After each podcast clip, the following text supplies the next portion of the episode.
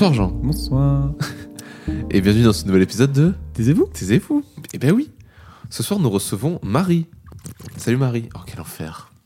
Salut. Pardon. Fallait que je lui fasse ma blague, c'est tombé sur le moment où il a dit ton prénom, je suis vraiment désolé. tu vas bien? Ça va et toi? Bah ça va super. Écoute, tu sais que je vais le garder au montage juste Bah pour oui. qu'on voilà. On représente pas Marie, tant pis pour toi.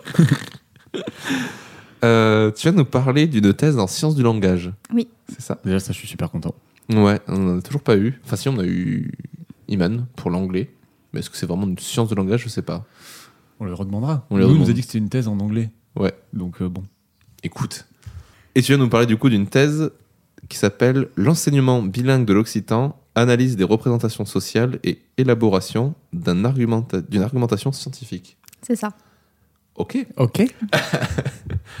Moi, juste avant d'entrer dans le vif du sujet, euh, l'occitan, euh, c'est considéré comme une... Je pense que tu vas pas du tout aimer ce terme. Une langue morte. Alors c'est très drôle parce que j'ai eu un débat euh, via Facebook. Oula, Il y a, euh, les débats Facebook. ouais, c'était de haut niveau. Une, une, une ancienne collègue, enfin une collègue du monde. Moi, je suis guide touristique à la base en fait, donc j'ai des collègues qui sont guides touristiques et puis après j'ai les collègues sociolinguistes en fait. Donc les collègues, ça peut vouloir dire les deux.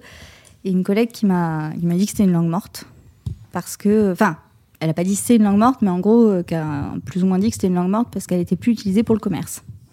Et là, j'ai, fait Ah. Donc voilà. Donc non, c'est pas une langue morte, tout simplement parce qu'il y a encore des gens qui la parlent. Euh, précisément, euh, il y a une, une enquête qui a été faite euh, l'année dernière, donc en 2020, dans les régions Nouvelle-Aquitaine et Occitanie et au Val d'Aran en Espagne, justement par donc pilotée par mon employeur, je pense qu'on va revenir dessus dans pas longtemps, euh, qui a qui a montré qu'il y a 7% de locuteurs de l'occitan sur cette zone, donc euh, ça compte de 22 départements en France et puis donc la petite vallée euh, en Espagne. Alors en Espagne, c'est 62% dans cette vallée, parce que là-bas, la langue est co-officielle et elle est euh, Mm. à l'école, il me semble obligatoire. Euh, et nous, c'est 7%. Alors après, les 7%, euh, ils parlent tous français, a priori. Ça n'existe plus les locuteurs monolingues de l'Occitan. Donc c'est vrai qu'en soi, c'est pas une langue. euh, si personne parle l'Occitan, le monde va pas s'arrêter de tourner. C'est Ouais. vrai. Mais c'est pas une langue morte parce qu'il y a des gens qui la parlent et des gens qui veulent la parler, des gens qui l'apprennent. Est-ce que l'expression langue morte et langue vivante, du coup, par opposition, ça existe encore? C'est pas un vieux terme qu'il faut bannir de notre langage? On peut encore l'utiliser? Alors j'avoue, je me suis jamais posé la question. Il me semble qu'on parle encore de langue morte. Je veux pas m'avancer trop au niveau Ouais. sociolinguistique, mais par exemple, genre le latin ou le grec ancien, euh, C'est plus parlé. Ok. Alors il y a- il y a- il peut Oui, y avoir y en des gens qui, qui, qui veulent, enfin voilà, qui discutent en latin la pour euh, voilà. Mais euh, on est sur des, on est, voilà, il y a, il y a pas de locuteur natif et on n'est pas sur, euh, enfin. Non, ça, pour moi, c'est une langue morte. Parce que comme on fait des fois des erreurs, euh, vu qu'on n'est pas omniscient, Oui, ouais. pas encore. euh, par exemple, moi, dans les premiers épisodes, je parlais de sciences dures et de sciences molles, qui ça n'existe plus, ces genres de termes-là. Du coup, je voulais savoir si c'était pareil, par exemple, pour euh, les langues mortes et les langues vivantes, mais apparemment, on dit encore langue morte et langue vivante. Il me semble, après, euh, sinon peut-être le. Je crois que dans l'enseignement, ils disent des langues anciennes pour dire le latin et le grec, par exemple. Hmm. Mais euh, voilà, moi, à partir du moment où il y a des gens qui le parlent, pour moi, la langue, elle est vivante. Après, ça peut être deux locuteurs. Ça existe, hein, les langues où on sait que euh, il y a la prochaine mamie qui meurt, il n'y a plus de langue. Enfin, non, mais c'est. c'est cash, mais dire, quand on est sociolinguiste, alors moi, pas vraiment dans ce que je fais, mais j'ai des collègues, enfin, voilà, des, Ah, ils savent qu'il y a des langues. Enfin voilà, il y a des langues où on sait qu'il reste euh, quelques locuteurs et Mm. euh, d'ici quelques années, ben, ils seront tous morts, c'est malheureux à dire. Et vu qu'ils l'ont pas transmise ou que personne n'a voulu l'apprendre dans la Mm. communauté ou quoi, ben, la langue sera éteinte. Ok. Et nominou euh, latte, euh, ça veut rien dire, mais euh, j'aime bien. Ah, moi, avant de commencer, euh, t'as parlé du Val d'Aran. Euh, j'ai de la famille là-bas. Donc voilà, je voulais, je voulais le placer. Et alors, euh, C'est là, c'est, c'est là où j'ai une maison de vacances, euh, vers Luchon, Saint-Béat, euh, tout ça. Voilà. Du coup, je voulais le placer. et ils parlent occitan du coup? Ben, mes cousins, ouais, mes cousins, ils ont, enfin, ils parlent pas occitan, euh, ils ont appris l'occitan, mais euh, à la place d'apprendre le latin ou le grec, quoi. Donc ils avaient, ouais, ils avaient des cours d'occitan au, au collège et au lycée. Voilà. Ouais, il y avait du- il y avait de l'occitan aussi euh, Dans mon, dans mon lycée. euh, Ah ouais J'ai des, des potes qui ont fait ça du coup pendant, pendant trois ans. Et euh, je sais plus s'il avait fait au, collè- au collège ou pas. euh, Puis à ce qui paraît, la prof d'occitan euh, au lycée était la plus rock'n'roll et la plus cool. Donc c'est pour ça que les gens ont Ah bah. continué. Donc, euh, parce qu'en plus, il y a vraiment ce côté, en plus d'apprendre une langue, tu apprends vraiment aussi le patrimoine. Je trouve ça vraiment cool. Pour le coup, ça c'est assez, euh, assez sympa. Est-ce qu'on te parle souvent du groupe Nadao? C'est une vraie question. Enfin, hein. non, non, mais, non, mais je, je réfléchis parce que pour le moment, j'ai pas parlé avec. euh, je suis en début de thèse, donc j'ai pas encore vraiment parlé avec des gens, genre dans des locuteurs. Je suis dans ma première année, j'ai commencé en janvier, donc c'est Ah oui, récent. très. Ah oui, ça très, très Mais, euh, mais oui, ça fait partie des choses qui viennent assez, euh, assez facilement. Représentes coup. un peu la langue occitane quand même. Oui, du coup, on est sur euh, un groupe très connu et. Mm. Ouais, c'est bien pour, euh, du coup, pour l'occitan en vrai. Oui, non, carrément. Euh, alors, On, parle sur- on repart sur le on titre. va de la repartir thèse. sur la thèse. Euh, l'enseignement bilingue de l'occitan.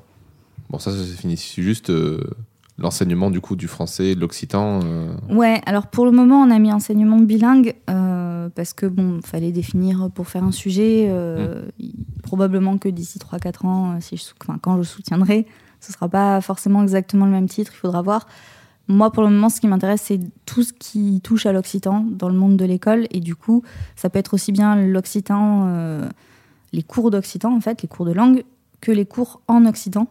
Donc c'est là qu'intervient la notion de bilingue, voire d'immersif. C'est-à-dire que dans l'enseignement des langues, on sépare, enfin, il y a deux catégories. Il y a vraiment les cours de langue, c'est-à-dire quand on fait des cours d'anglais, LV1, LV2, enfin LVA, B, ou je ne sais plus comment ils appellent ça maintenant. Euh, là, c'est des cours de langue. Et après, il y a ce qu'on appelle les DNL, en fait, c'est les disciplines non linguistiques. Ça, c'est par exemple, enfin, ce qu'on connaît souvent, c'est les gens qui ont fait une section euro. Ils avaient, par exemple, des maths en anglais ou de Mhm. l'histoire géo en anglais. Ça, c'est une DNL, c'est une matière qui est en anglais. Et en fait, oui, le fait de faire de l'histoire géo ou des maths en anglais, ça va nous permettre d'améliorer notre anglais. Mais le but de la matière, le prof de maths, il n'est pas prof d'anglais. Il est Mm. prof de maths. Il a Mm. passé une certification pour faire le cours en anglais, mais lui, il n'est pas prof de langue. Donc le but, ça va être de faire autre chose. Ça va être de construire des savoirs dans la langue. Et en fait, le fait que ce soit en anglais, là par exemple, ou en occitan, ça va pas juste permettre de mieux parler la langue, mais ça va permettre de construire les savoirs autrement, en fait d'activer en quelque sorte d'autres zones du cerveau au niveau cognitif, etc. Et donc, euh, il y a beaucoup d'études qui ont montré que le fait d'être euh, bilingue précoce, par exemple, donc bilingue avant l'âge de 6 ans, ça permet vraiment d'améliorer les capacités de conceptualisation, en fait. Ce qui fait que derrière, au niveau pratique, ça veut dire des enfants qui, en moyenne, sont meilleurs en maths, ont des meilleures facilités à apprendre les langues, sont meilleurs en anglais, voire, selon les études, ont même des meilleurs résultats parfois dans euh, leur langue maternelle, en fait. C'est-à-dire qu'en français, finalement, ou peut-être que quelqu'un qui est dans l'enseignement immersif. Donc, immersif, ça voudrait dire que c'est majoritairement dans l'autre langue. Donc là, par exemple, en occitan. Mhm. Ça ne veut pas dire que derrière, ils savent mieux parler occitan que français, parce qu'en vrai, dans la vie de tous Ouais. les jours, euh, de toute façon, ils parleront français. Ils auront quand même des cours de français parce que c'est obligatoire hein, pour euh, être à l'école. Et potentiellement, ils sont peut-être même meilleurs en cours de français à l'arrivée que des élèves monolingues qui ont été à l'école, euh, probablement comme nous trois. voilà. Donc moi, ça touche, enfin pour le moment, ça touche vraiment à tout, tout ce qui, enfin comment dire, tous les enseignements qui ont de l'occitan, donc que ce soit les cours de langue ou les cours en langue, qui m'intéressent.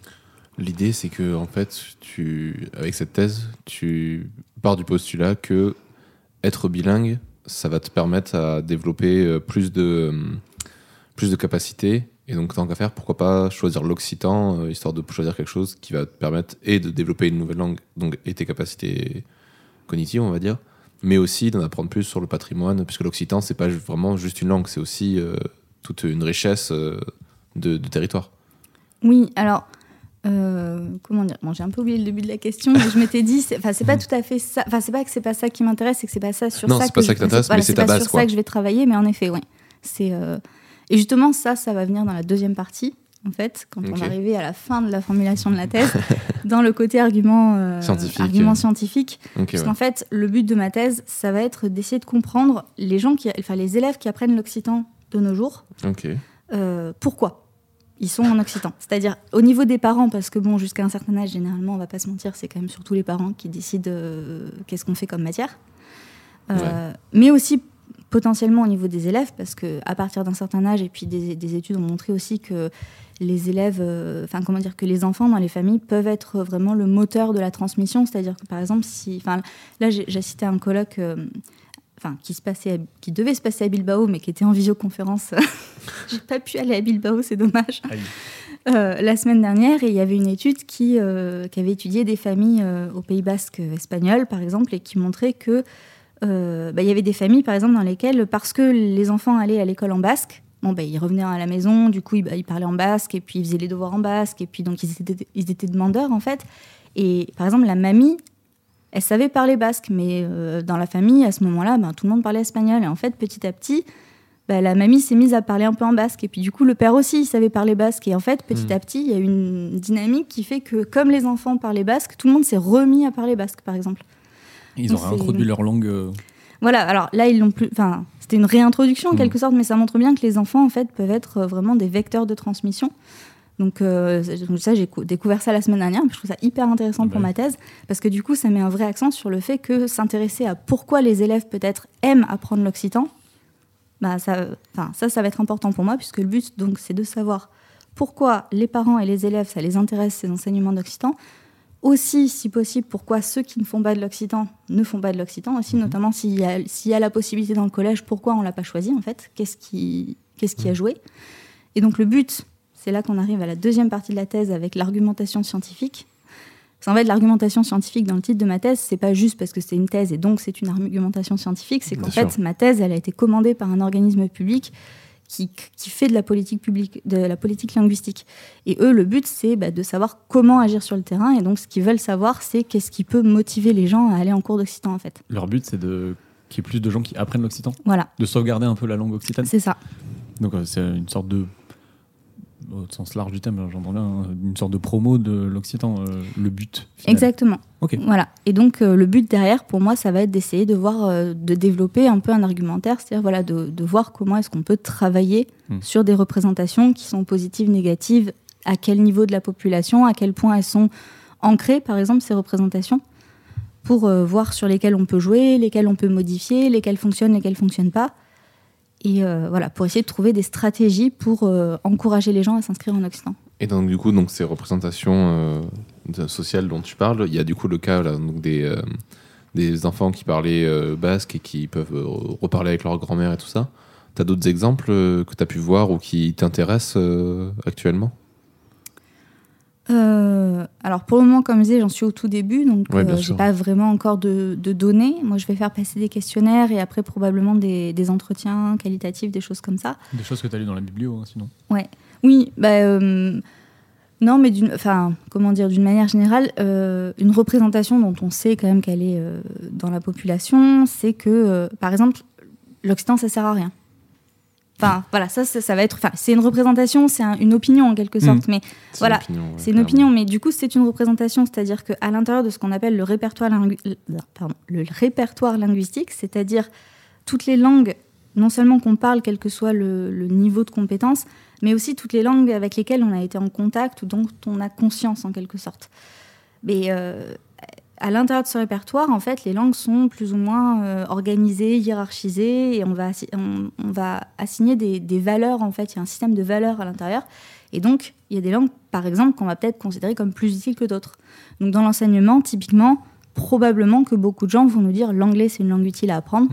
Mm. Mm. Et du coup, par comparaison, l'occitan, ça sert à rien. Oui, ça fait sens dans, enfin, dans l'internationalisation, la mondialisation, tout ça. quoi. Voilà. Alors que enfin, l'occitan, ça sert à rien. euh, C'est un raccourci énorme en fait Voilà, de dire que l'Occitan c'est- ne sert à rien. C'est, ça sert à rien. euh, oui, pour la- par exemple, ça, ça va pas servir à grand chose pour faire de la, grande communication internationale. Mais après, c'est Et pas. pour les- sauvegarder le patrimoine, plus. un peu. Voilà, mais c'est, pas la seule fonction d'une langue. Mm. Et on en revient exactement au débat avec ma collègue l'autre jour qui me disait que c'était une langue morte parce Mm. que ça servait plus au commerce. Ah non. Et en fait, euh, alors déjà, d'une part, euh, qui, nous dit que, je sais pas moi, sur le marché de Montauban, il n'y a pas un papy qui vend des melons en, Ouais, en. Occitan. C'est très stéréotypé ce que je dis, oui, mais en mais même temps, c'est la réalité. Il y a probablement, enfin, il y a des gens qui utilisent encore l'occitan. Ils pourraient parler français parce qu'ils parlent tous français, mais c'est un Mm. choix. Mhm. Et donc, bon, ça sert pas à rien dans l'absolu. C'est une langue qui peut être une langue de cœur, euh, la langue euh, qu'on parle avec sa mamie, par exemple. Ben, Mm. ça sert pas à rien d'avoir une langue. Ah non, mais- Enfin voilà, et de faire plaisir à sa mamie. Il y a des. mon directeur de, de thèse, il nous parlait de, de problèmes. Alors je crois que c'était parce que lui, il est italien, il a pas mal bossé en Italie, euh, des, des dialectes ou des, des langues un peu très locales où il y avait presque plus de locuteurs et où par exemple ça pose des problèmes dans les maisons de retraite parce que bah, du Mm. coup, il y a, ou, ou des gens qui ont dû déménager dans une autre région. Et en fait, par exemple, avec les démences et, les, et Alzheimer et compagnie, euh, souvent c'est la langue maternelle d'il y a très très longtemps qui reste et on oublie les langues euh, qu'on a apprises après. Et ce qui fait qu'on se retrouve avec des gens bah, qui parlent une langue que plus personne parle dans la maison de retraite et du coup les soignants peuvent pas communiquer avec par exemple. Enfin voilà, on est là là pour le coup quand on parle de l'inutilité de la langue, ben Surtout que tu as bien dit qu'il y en avait encore quand même pas mal de gens qui parlaient euh, l'occitan. Tout à fait.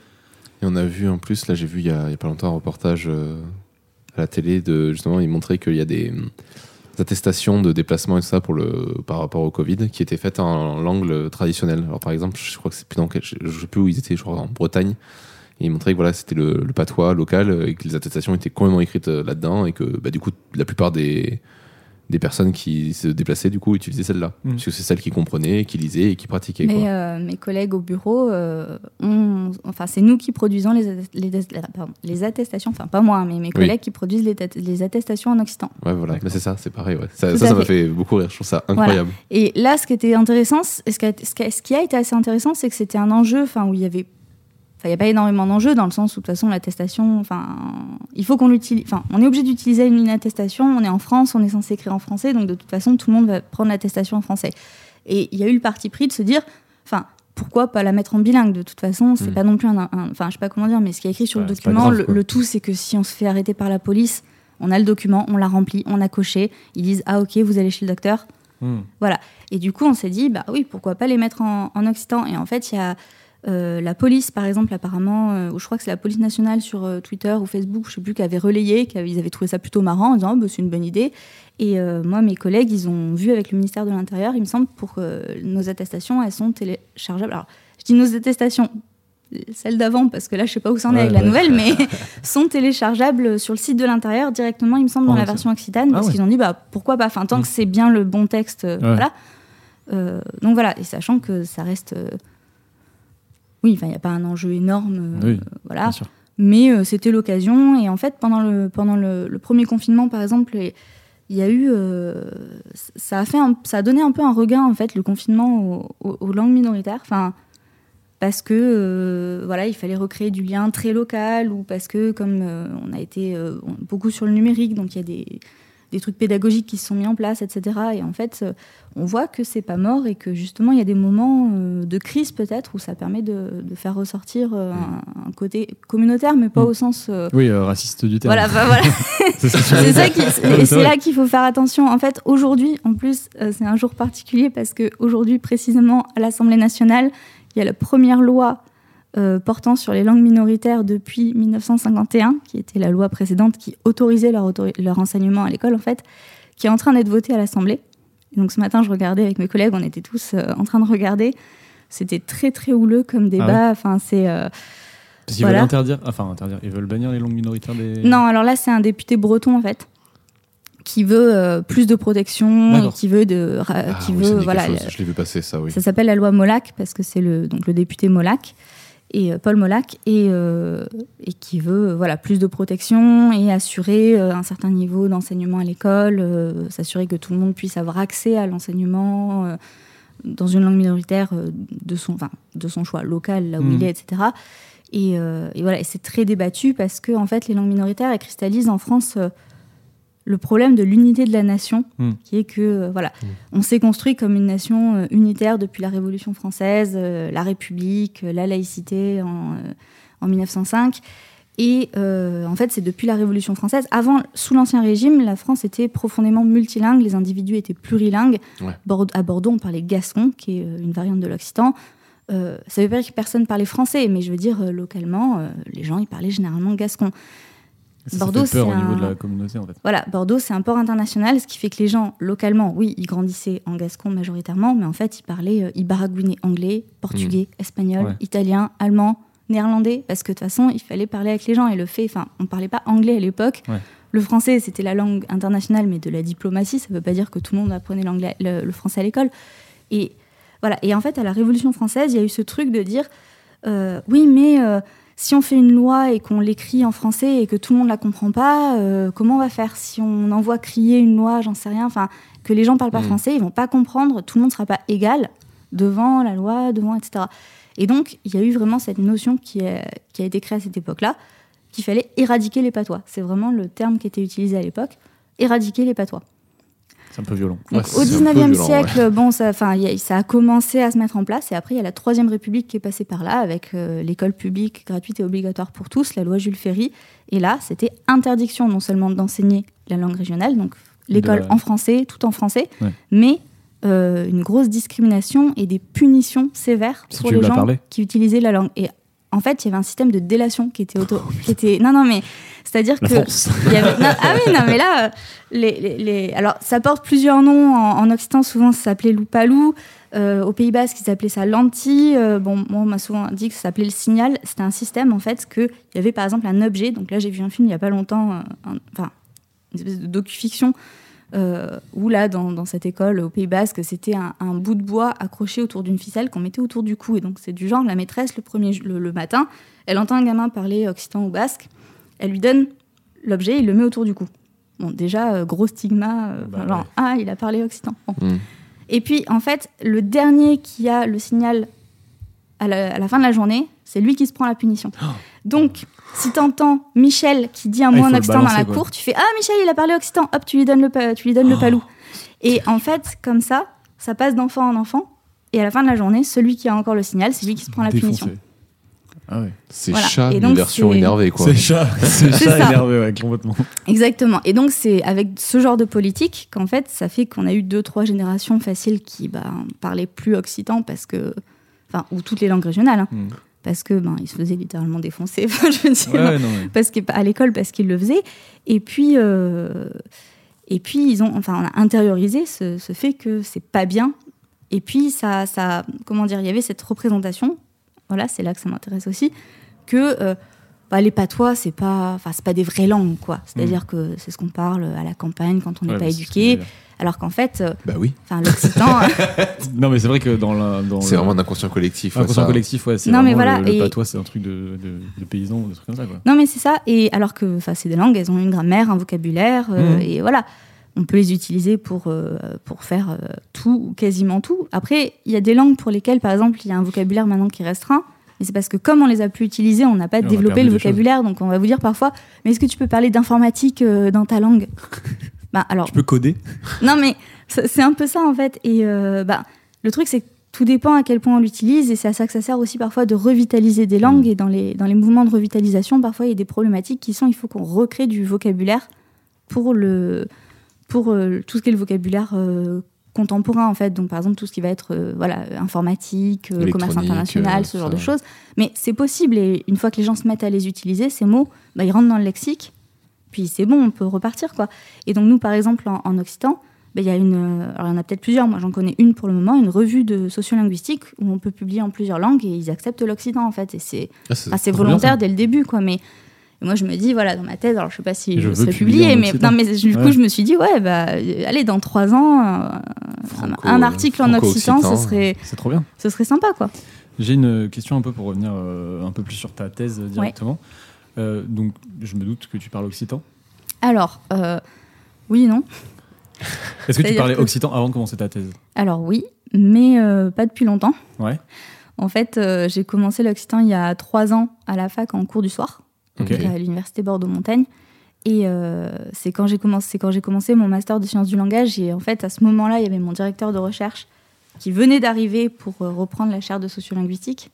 Et lui, il était à fond sur l'occitan, en fait. Enfin, il nous en parlait beaucoup dans les cours. Et donc, ça s'est un peu mis euh, Mm. ensemble avec le fait que moi, j'avais commencé l'occitan parce qu'il y avait une autre prof qui m'avait un peu motivée pour, pour le faire. Et c'est comme ça qu'après, j'ai fini par partir en, en thèse avec lui sur le sur l'occitan, en fait. Ok. Et la deuxième question, du coup, on, on sent bien que le, enfin, tu nous l'as dit, le but précis de ta thèse, vu que c'était une, Mm. une commande entre guillemets, euh, c'est la promo de l'occitan. Donc ça, c'est assez simple à, à comprendre. Mais, enfin, est-ce qu'il y a un but perso quand même derrière? Euh, c'est dur comme question. Ah oui, non, mais c'est peut-être que tu n'as même pas encore réfléchi. hein. Non, mais euh, pas, euh, pas, enfin, pas perso, perso spécifiquement. T'es sachant pas une que- ardente défend- défendeuse de l'occitan. Bah, je le deviens, enfin, je le suis devenue petit à petit. Ouais. En fait, maintenant, ça me, ça m'intéresse. En plus, là, je vais quand même bosser pendant trois ans du coup dans cette structure, donc que j'ai toujours Ouais. pas nommé, donc je vais peut-être le faire quand même. que- Donc, euh, c'est euh, l'Office public de la langue occitane, en fait, qui est, une- qui est un groupement d'intérêt public entre Région Nouvelle-Aquitaine, Occitanie et l'État. Donc c'est vraiment un organisme qui va faire de la politique linguistique euh, sur le territoire. Et, et du coup, là, moi, je, bah, je vais bosser avec eux pendant trois ans. Donc je suis dans une équipe, on est une petite équipe, on est huit répartis entre Bordeaux et Toulouse. Donc c'est voilà, c'est pas très grand comme organisme, mais Euh, mais euh, je vois ce que mes collègues y font. Enfin voilà, eux ils font de la vraie politique linguistique, ils mettent en place des dispositifs pour former des profs, pour recruter des étudiants, pour, euh, bah, pour faire les attestations en langue, ce genre de choses. Et je trouve ça hyper intéressant et ça me, et je trouve ça hyper motivant en fait, Ouais, et de me dire que ça va, et- voilà, et que ça va, que ça va pouvoir servir. Mhm. Et puis par exemple, bah, j'ai donc dans l'équipe, on parle pas tous occitan euh, à la base, Mhm. mais euh, ceux qui le parlent pas ou peu, euh, on a des cours en fait aussi qui sont subventionnés par la structure. Mais par exemple, moi, mon chef et mon collègue de bureau qui est juste à côté de moi, eux, ils parlent occitan à fond et Ils dès qu'ils parlent se entre eux, en fait. Alors, si moi je suis dans la conversation, ils vont pas forcément, enfin ça dépend, mais eux entre eux, ils sont tout le temps en occitan par exemple. Donc, quand, voilà, quand je dis c'est une langue vivante, c'est-à-dire que moi je l'entends au bureau Ouais, comme langue. Enfin, tu vois, c'est. Et je dis pas ça du tout, c'est pas. Je juge pas hein, Ah bah non, non. les représentations, mais voilà, moi je l'entends au bureau et je les entends euh, parler politique linguistique, parler organisation du travail, parler, faire des blagues. Enfin, c'est. Voilà, ils font tout ce qu'on peut faire en français, ils le font en occident. Voilà. Après, euh, au niveau euh, perso, tu demandais. Mhm. Moi, l'Occident, en fait, le... alors c'est pas la thèse spécifiquement, mais le fait de l'étudier et de m'y intéresser, ça m'a fait me rendre compte que j'ai une mamie qui le parle, mais moi, elle me l'a jamais spécifiquement parlé, donc c'est maintenant après qu'elle m'a dit Ah, mais moi, tu sais, je le parle. Ah bon, ben voilà. Et que, en fait, mon grand-père qui est mort il y a plus de 10 ans, ben, en fait, a priori, a priori il parlait occitan. Ah, donc ça te rapproche un petit Donc peu. euh, de- je le voilà, mais je le sais dix ans après, en fait, parce que du coup j'ai une tante qui me fait ah mais tu sais euh, grand-père il parlait pas toi. Et j'étais ah mais pas toi, mais tu veux dire quoi Euh, Voilà, c'était mais ça veut dire quoi Il était de Bayonne et en fait c'est pour ça aussi ça m'a permis de comprendre. Dans ma famille on me disait toujours ouais grand-père euh, il est de Bayonne mais euh, il est pas basque hein. C'était ouais. c'était le truc quoi et moi je, je Ouais. comprends pas Bayonne euh, c'est basque quoi. Mais non en fait Bayonne c'est la ville alors, la ville frontière c'est compliqué hein, mais c'est On va, voilà mettre, elle on est va se euh, mettre les bascados, ça y est. elle est Oh là, gasconne non. Oh là, et basque. et donc voilà, il y a des gascons et des basques euh, à Bayonne. Et donc, euh, donc je sais pas qu'est-ce qu'il parlait spécifiquement, mais visiblement, mon grand-père, il parlait gascon, quoi. Euh, tu parles d'analyse des représentations sociales. Oui. Qu'est-ce que tu définis comme euh, analyse des représentations sociales? Alors, les représentations sociales. Donc déjà, les représentations, bon, ça paraît logique, hein, mais c'est... L'idée, c'est que... comment dire on ne perçoit et on interagit avec le monde déjà, enfin on n'interagit pas avec la réalité d'une manière directe, ça je pense que tu vois au niveau des sciences dures, entre guillemets, ça te parle, Euh, on interagit avec le monde par nos sens, ça c'est vraiment Mhm. au niveau primaire on va dire, hein. Euh, et donc enfin, voilà, de la- on ne perçoit pas 100% de la réalité, et donc au niveau social on ne connaît pas 100% de ce qui existe dans la réalité. Et, euh, et donc les représentations c'est cette, euh, comment dire, c'est cette image du monde qu'on qu'on a nous-mêmes, et les représentations sociales, plus précisément, c'est des images qu'on a en tant que groupe. L'addition de représentations individuelles, c'est qu'il y a des représentations du coup qui se construisent en tant que groupe, en fait. Et euh, par exemple, dans les représentations sociales, on va avoir euh, un type de représentation que tout le monde connaît, euh, enfin, au moins un peu, ce qu'on appelle le stéréotype, par exemple. Oui. Et le stéréotype, donc, ça va être une représentation qui est grossière, qui est pas du tout dans le détail, qui souvent est relativement fausse, ou, enfin voilà, et qui va être souvent un grossissement de quelques traits Un caractéristiques cliché. euh, un cliché. Et en fait, si je vous dis par exemple, ah, j'ai un copain, il est japonais, euh, et puis là tout de suite, enfin, vous vous imaginez quelque chose par rapport au fait que j'ai dit il est japonais. Mm. Ça peut être des traits physiques, donc euh, asiatiques, euh, les yeux bridés, les cheveux noirs, courts, euh, peut-être Pas- pas très plutôt minces, pas très grands, voilà. Mais vous allez aussi vous représenter des choses, peut-être au niveau social, spontanément se dire c'est probablement une personne, donc les stéréotypes japonais, très poli, très ponctuel, qui parle doucement, euh, qui va pas il trop. lit des mangas. qui lit mange des mangas. enfin, euh, non mais ouais, voilà, ce genre de euh, choses. Là, on est plus sur du cliché raciste. Oh, ouais, c'est un peu- Non mais non ça- mais en ça fait, c'est voilà, le, le stéréotype c'est vraiment ça. Hmm. Et en fait, c'est basé sur des traits qui sont plus ou moins vrais, plus ou moins attestés, mais en fait, c'est une connaissance qu'on a et qui nous vient de notre vie sociale en fait. Mhm. Oui, c'est pas Mais- nous qui l'avons inventé. Voilà, c'est pas nous qui l'avons inventé et c'est- ça vient pas de notre perception réelle si on n'a jamais croisé de japonais de notre vie. Bien et sûr. pourtant, on a une connaissance du monde. Et en fait, c'est en ça que le stéréotype, par exemple, bah, il n'est pas mauvais. Enfin, le, le fait d'avoir des stéréotypes, c'est obligatoire dans la vie, en fait. Sinon, on ne Ouais. pourrait pas vivre dans le monde, en fait. C'est une espèce de, de prêt à agir, entre guillemets. Enfin, je sais pas comment dire, de, de mode d'emploi de base. C'est-à-dire, si j'ai un japonais en face de moi, Hmm. Enfin voilà, je, je vais, je vais avoir un code et après je vais m'adapter petit à petit parce que plus je vais rencontrer des japonais, plus je vais Oh, en pouvoir affiner. pas du tout. hein. Non mais voilà, enfin, après voilà, mais on va pouvoir affiner la représentation qu'on a et on va s'éloigner par exemple du stéréotype et aller vers une représentation qui va être de plus en plus pointue. Mhm. Et c'est vrai que par exemple, si on est spécialiste scientifique d'un sujet, forcément qu'on va avoir une représentation qui est beaucoup plus pointue. Ouais. Hmm. Euh, voilà, mais il y a des gens qui vont, même des gens qui n'ont jamais fait d'études dans un sujet, ils ont une opinion, ils ont des vis- enfin, une image de ce que c'est. Et euh, donc c'est ça la représentation et la représentation sociale en fait. Et les représentations sociales, euh, on peut. Donc, c'est des choses très complexes, en fait, parce que. Enfin, comment dire, il y a plein d'éléments qui rentrent en compte dans euh, la représentation. Bah, déjà, parce que l'objet des représentations sociales, souvent, sont très complexes. C'est des objets sociaux, donc. euh, voilà. Et, et en fait, on peut les, le- les décomposer. Alors ça, moi, j'ai pas encore travaillé là-dessus, mais ça fait partie de la méthode que, que je vais utiliser, euh, qui s'appelle la méthode MAC, la méthode d'analyse combinée des représentations sociales des langues, précisément, qui, euh, qui part du fait qu'on peut, euh, comment dire, décomposer un peu les représentations en éléments un peu basiques, comment dire, des, petits élé- des petites unités de représentation, on va dire, qui composent une plus grande représentation plus complexe. On va les appeler des cognèmes. Et donc le but de cette méthode, en faisant passer des questionnaires qui sont calibrés d'une certaine manière, ça va être de comprendre comment la représentation est euh, organisée, structurée, c'est-à-dire comment les cognèmes sont reliés les uns avec les autres, lesquels sont, euh, sont rapprochés, lesquels sont éloignés, lesquels... euh, et en fait, à l'intérieur des représentations, euh, ces cognèmes, il y en a avec, il y en a qui vont être plus importants que d'autres pour nous. C'est-à-dire que par exemple, donc un, un exemple que j'ai lu dans un article il n'y a pas longtemps sur ça, qui expliquait la méthode, c'est par exemple si on vous fait passer un questionnaire pour un nouveau smartphone et on dit, euh, on pose plein de questions pour savoir qu'est-ce qui vous intéresse dans un smartphone. Et si on vous dit, euh, est-ce que vous préférez euh, tel ou tel visuel? Bon, vous allez choisir le visuel que vous préférez.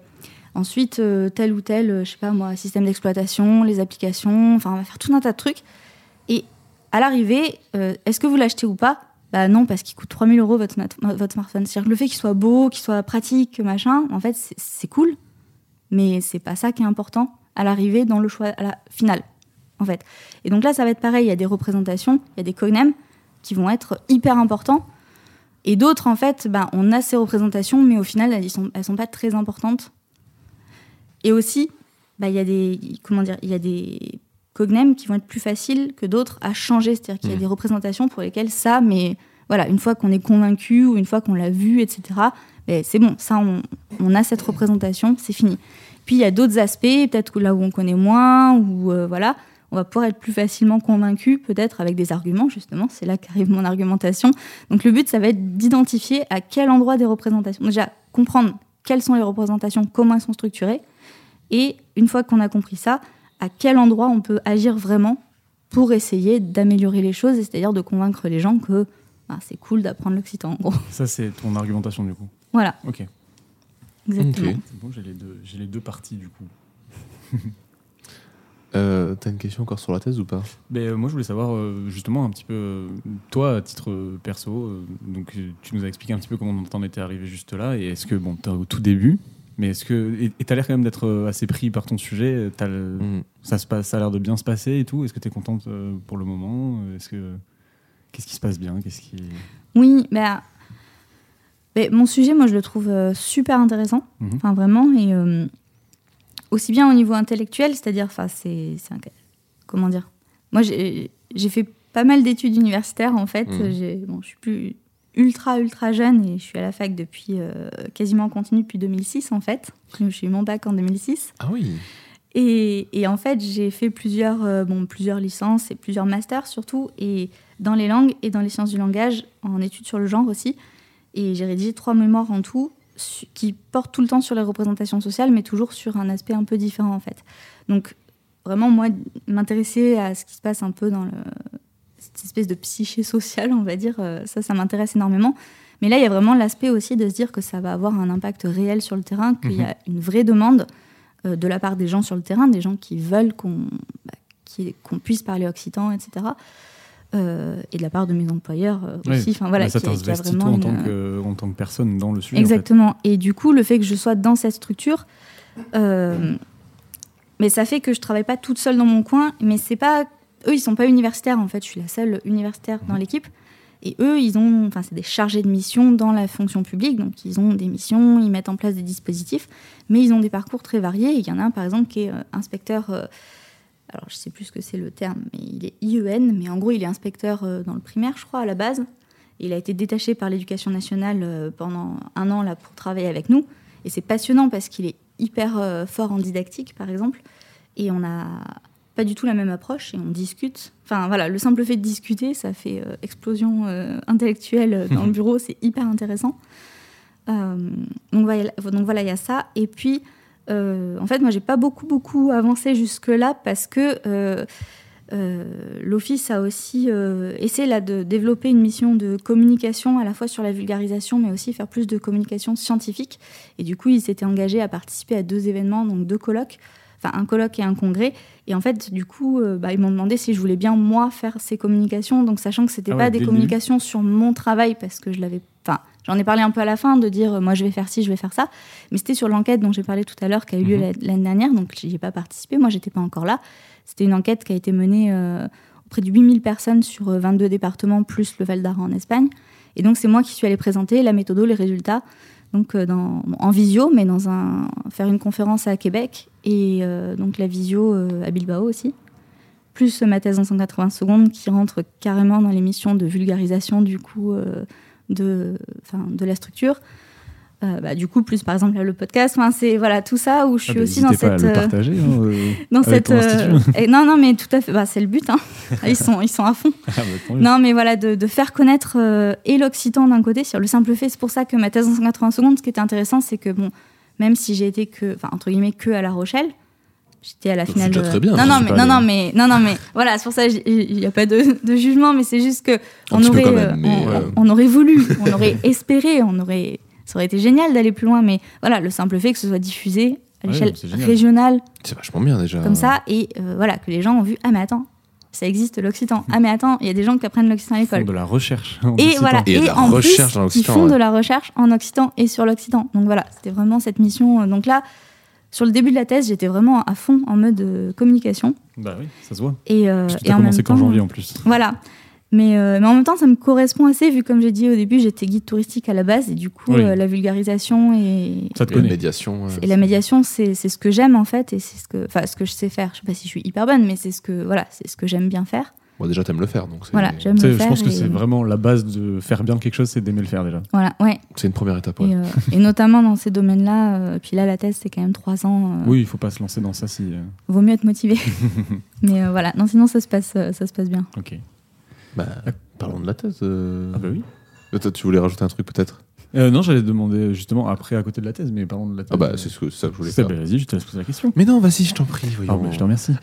Euh, Est-ce que euh, tu as besoin, euh, en tant que thésard, de parfois un peu sortir de, ta thèse ou t'aimes bien y rester dedans et penser à ça tout le temps euh, C'est pas, pas, euh, À chaque fois, j'ai l'impression de poser cette question, j'ai l'impression que c'est une tare, mais c'est absolument pas une tare. hein, de- Non, non, non, non, mais. euh, Ou est-ce alors, qu'en gros, tu fais des activités pour te sortir un peu de ta thèse? Alors, en fait, moi, mais du coup, c'est un peu. Enfin, je sais pas, parce que, comment dire, j'avais cette vision que j'arrêtais pas de voir tout le temps. euh, à chaque fois que j'entendais parler des thésards, je voyais des blogs, des machins, euh, toujours ce truc du thésard qui vit à 300%. Ah oui, c'est ce qu'on essaie de déconstruire un peu aussi. Voilà, et, et ouais. qui, et, qui, et qui le vit très mal souvent dans les, dans, dans- voilà, dans les strips et tout ça, on voit. Enfin, et, et en fait, ben là, l'avantage de faire la thèse dans la structure, Mhm.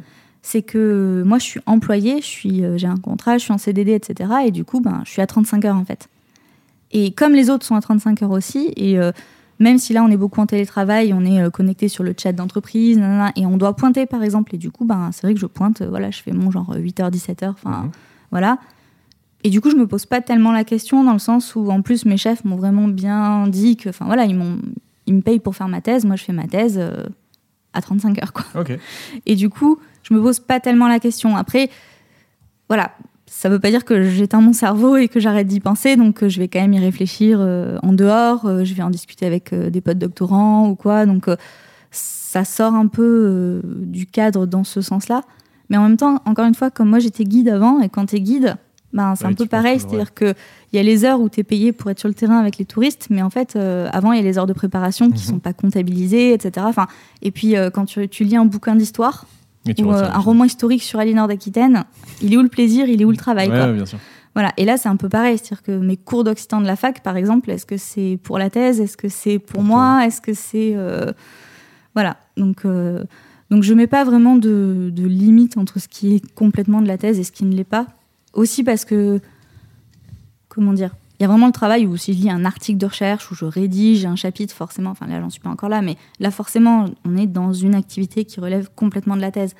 Mais euh, euh, voilà, si je lis quelque chose de qui porte pas directement sur ce sujet-là, mais qui parle de l'occitan, par exemple, voilà, on va être vraiment sur euh, Mm. à quel moment c'est du plaisir, à quel moment c'est de la curiosité personnelle, à quel moment c'est de la thèse, discuter avec les collègues, et puis l'émission de vulgarisation aussi Oui. que je vais avoir dans la structure.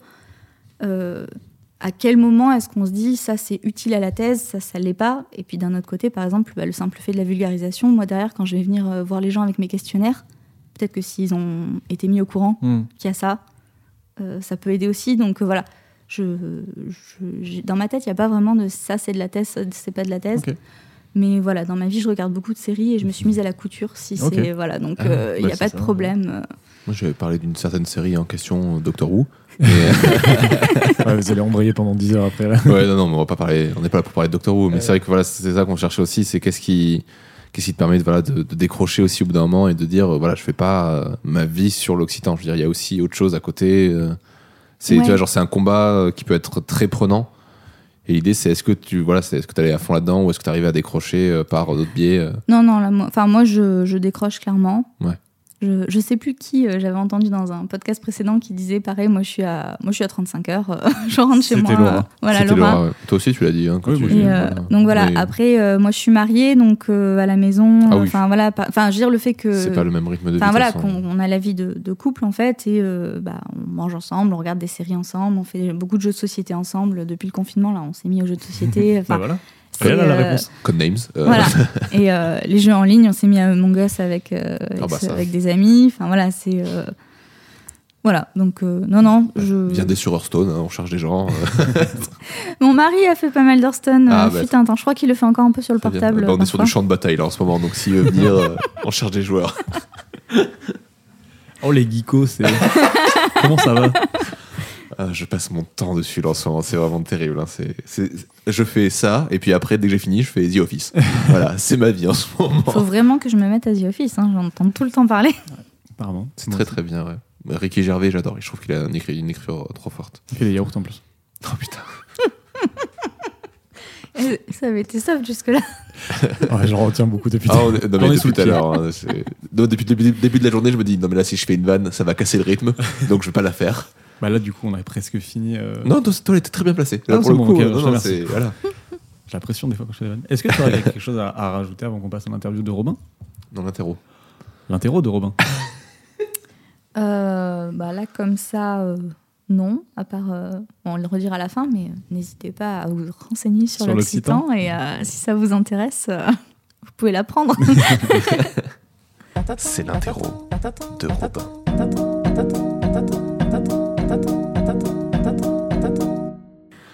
Bon, bah du coup, petit interro. Euh, mais en plus, mais là, c'est un petit peu cheaté parce que j'ai eu la réponse au cours du podcast.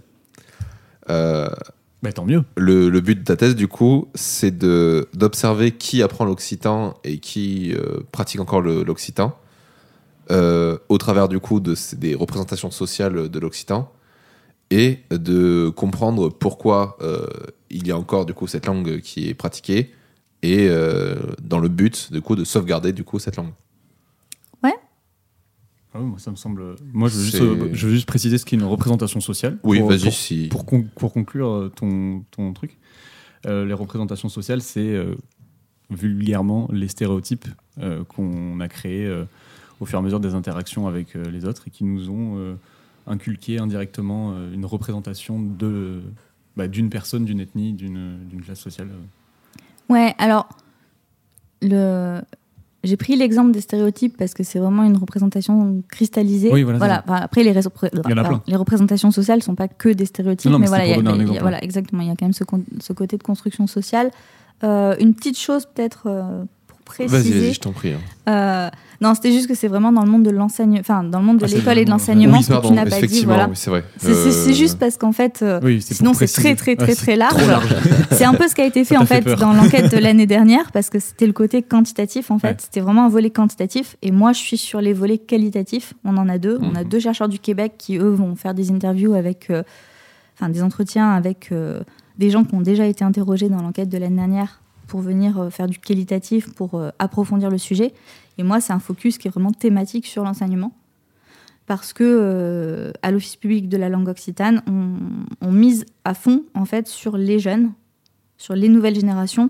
Donc ça passe majoritairement par les- par l'enseignement, puisque comme, Oui, comme, comme l'Occident est très peu parlé dans les maisons, on peut pas juste dire, bon, bah, si les parents parlent Occident à leurs enfants, Ils parleront ça occitan. va, euh, euh, ça va se relancer parce qu'en fait, il n'y a pas beaucoup de parents, ça existe, mais il n'y a pas beaucoup de parents actuellement qui parlent occitan à leurs enfants. Donc on se dit, si on a des enfants qui l'apprennent à l'école, avec un peu de chance, si ça leur plaît, eux vont aussi avoir envie de le parler plus à la maison, et puis aussi, pourquoi pas, euh, au marché, euh, au travail, euh, voilà. Un autre volet, mais enfin moi qui ne me concerne pas directement, mais c'est ce qu'on appelle la socialisation de la langue, c'est-à-dire le- c'est remettre la langue dans la société. Ok, ouais. Donc ça, c'est pas moi ce que je fais, mais le but, c'est aussi de se dire que voilà, déjà, il faut créer des, lo- faut recréer des locuteurs en fait, Pour, euh, pour qu'ensuite, euh, enfin voilà, si les gens savent parler la langue, bah, après ils vont pouvoir. Après, il faut voir comment les encourager aussi, mais ils vont pouvoir la reparler, enfin la parler de plus en plus et la transmettre. C'est vraiment ce cycle qu'on est- qu'on essaie de, de mettre en route ou de remettre en route. Mais moi, c'est ce que j'ai noté dans le but précis de ta thèse euh, et qui t'est demandé par euh, la structure qui t'engage. C'est euh, la promo un peu de l'Occitan. Ouais. Et après, j'ai noté que l'argumentation, c'était comment rendre, je me suis- j'ai noté, j'aimais bien, comment rendre l'Occitan cool C'est pour ça. les jeunes. Non, mais voilà. Alors.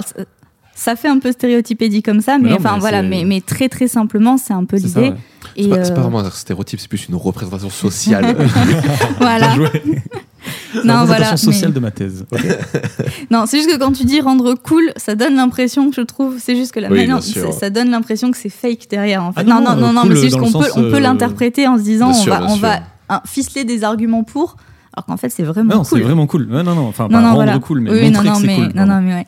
Il y, a une, il y a une petite série euh, de vidéos qui, qui est faite sur Internet euh, par, euh, je crois que c'est le conseil départemental de Dordogne, je crois, en Périgord, qui fait ça et qui a interrogé plein de gens comme ça pour leur dire, euh, genre, c'est quoi l'Occitan pour toi et ça. Il y a beaucoup d'élèves dans des collèges qui ont été inter- in- interrogés. Et c'est super intéressant. Je vais probablement euh, la re-regarder et en extraire des trucs pour, euh, pour m'inspirer. Parce que voilà, on a des gamins et, et comment dire, nous, quand on est à Bordeaux, nous, dans l'enquête, Bordeaux, c'est 2% de locuteurs. Toulouse, c'est 2% de locuteurs dans les grandes métropoles. L'Occitan, il n'est pas vraiment resté. oui, non. Donc, je sais pas si vous avez, je sais pas où vous avez grandi où. Moi, j'ai grandi à Pessac, il n'y avait pas du tout l'Occitan. Alors que maintenant, il y a une école immersive en plus à Pessac. Mais depuis Ah ouais. 2011, donc euh, c'était pas quand, quand moi j'étais à l'école. Mais euh, qu'est-ce que je voulais dire que euh, oublié La. Dordogne. La Dordogne, merci. Voilà, et que et qu'en fait, ça fait plaisir de voir des jeunes, genre, je sais pas moi, des 12-14 ans, qui devant la caméra disent Ah, Moi j'aime bien apprendre l'occitan, et justement qui vont dire soit euh, je le parle avec mes grands-parents, soit euh, bah, je trouve ça cool d'app- d'apprendre la langue du territoire, la langue du terroir, euh, de découvrir des trucs vraiment locaux. Et euh, ce que tu disais au début, que la prof d'occitan de ton Ouais. lycée, c'était la plus cool. C'est ça. Mais en fait, je- la- il y a deux ans, j'avais discuté avec la prof du lycée de Pauillac dans le Médoc. Et en fait, euh, elle nous disait que bah, les élèves de ce- ces élèves, ils étaient hyper contents de faire de l'occitan parce qu'en fait, Pauillac, euh, enfin, on est dans le- au fin fond, enfin, on n'est pas au fin fond du Médoc, mais on est quand même relativement euh, au fin fond On de bien. voilà. Et, et qu'en fait, ils n'avaient pas des masses d'opportunités de sortir de leur médoc, entre guillemets. Enfin, ils Mhm. faisaient pas beaucoup de sorties et tout. Et que la prof d'occitan, elle se démenait pour leur faire des sorties culturelles. Et Clairement. en fait, ils avaient, monté, ils avaient mis en place euh, un, réseau sur les, un, un projet sur les réseaux sociaux. Ils faisaient la page d'Aliénor d'Aquitaine sur Facebook en occitan. Oh, stylé. Et donc, euh, genre, euh, euh, je sais pas, moi, mettons, en avril, il faisait Ah, ben, je me suis mariée, enfin, en occitan, des trucs comme ça, et les gens pouvaient interagir Ah, félicitations, nanana. Et en fait, ils étaient à fond, et elle disait Mais j'ai dû les calmer parce qu'ils voulaient faire des pages pour son père, pour sa sœur, pour son mari, enfin, ils étaient à fond, quoi. Et, et en fait, apparemment, ils disaient à leurs potes Genre, ah, nous, on fait de l'occitan, du coup, on fait des sorties, euh, on fait, des, on fait Ah bah, du ça fait partie des Facebook. argumentaires. euh, Enfin, voilà, et- des et- arguments, ouais. Donc en effet, ça peut être cool. Et c'est vrai que moi, à la base, j'avais pas cette représentation-là moi-même, hein, parce que l'Occitan, ça, ça fait pas du tout partie de mon enfance. Mhm. Et je pense Ouais. que je- à la base, j'aurais eu cette représentation, typiquement que c'était une langue de vieux, que plus personne parlait, euh, et qui correspond pas à la jeunesse en fait. Mhm. Et en fait, ça peut. Et il y a des jeunes qui, qui adhèrent à ça. Donc moi, il faut que je les capte et, que, et que je comprenne euh, ce qui les a, enfin, vraiment ce qui les a accrochés, quoi. Bah, contactez-nous les jeunes. Bah si ouais. vous écoutez Tout à ça. fait. Et les Jones. Les Jones. non. Venez sur Discord en fait. Ah, ça y est, la belle Ah ouais. transition. Eh bah oui, tiens, attends. J'a- J'allais dire si tu J'allais dis, pas si- prendre si- une perche, euh, j'allais pas la rater celle-là. Ah ouais. j'allais dire si tu dis les jeunes, tu vas nous perdre euh, Ah ouais, tout le monde. non, mais maintenant, c'est utilisé dans, en mode ringard cool. Ouais, non, mais en vrai, c'est surtout. euh, Enfin, moi, c'est un, un truc que j'adore faire et que je sais que tu sais ce que t'aimes faire aussi, c'est prendre des vieilles expressions, Ah bah, j'adore. des trucs vraiment utilisés par nos grands-parents, voire nos arrière-grands-parents, et genre les utiliser genre comme si c'était au premier degré. euh, d'un côté très, euh, c'est un côté très euh, pas ridicule, mais Bah, c'est de l'autodérision. C'est voilà, c'est de l'autodérision, c'est vraiment faire genre, ouais, euh, Bon. on, on essaie de faire des darons cool alors qu'on sait très bien que c'est pas ça. Et ça fait, ça fait beaucoup rire. Du coup, les jeunes. Le euh, Discord. le Discord. Venez euh, chatter avec nous. Carrément. Vous pouvez venir sur le Discord, euh, qu'on te- on te filera le lien du coup, euh. Marie, pour que tu puisses venir euh, Avec plaisir. nous partager ta thèse et toutes les informations euh, reliées dessus. euh, et que les gens qui, s'il y a des gens qui souhaitent venir parler euh, occitan, euh, puissent de venir l'occitan. et de l'occitan, puissent venir te poser des questions, etc. euh, sur notre Discord. Pertinentes les questions. Pertinentes, bien évidemment, toujours. hein. Euh, vous pouvez retrouver le podcast euh, et tous les autres sur Spotify, Deezer, Apple Podcast, euh, YouTube. YouTube, Ocha et plein d'autres sites dont on ne citera pas parce que sinon ça dure trop longtemps. Tu les as tous cités. Non, il y a aussi euh, Podcast Addict. Ah, mais euh, rejoignez-nous ça. sur Instagram aussi, dis donc. Et, et oui, putain, c'est vrai qu'on fait pas du tout la, la, pro- la promotion, mais Vous on êtes a. sur fois. Instagram On Bah est ouais. sur Instagram. pas au courant, moi je passe ma vie sur. Instagram. Il y a la page euh, Taisez-vous et la page de Maury euh, de la radio. Euh, vous pouvez venir retrouver du coup euh, les podcasts euh, toujours dans les bons coups et euh, Divine Féminine de Audio Maury qui sont disponibles aussi partout euh, sur euh, les plateformes de streaming. Le podcast euh, Parlons Sensibilité, euh, présenté par euh, Jean, ici présent.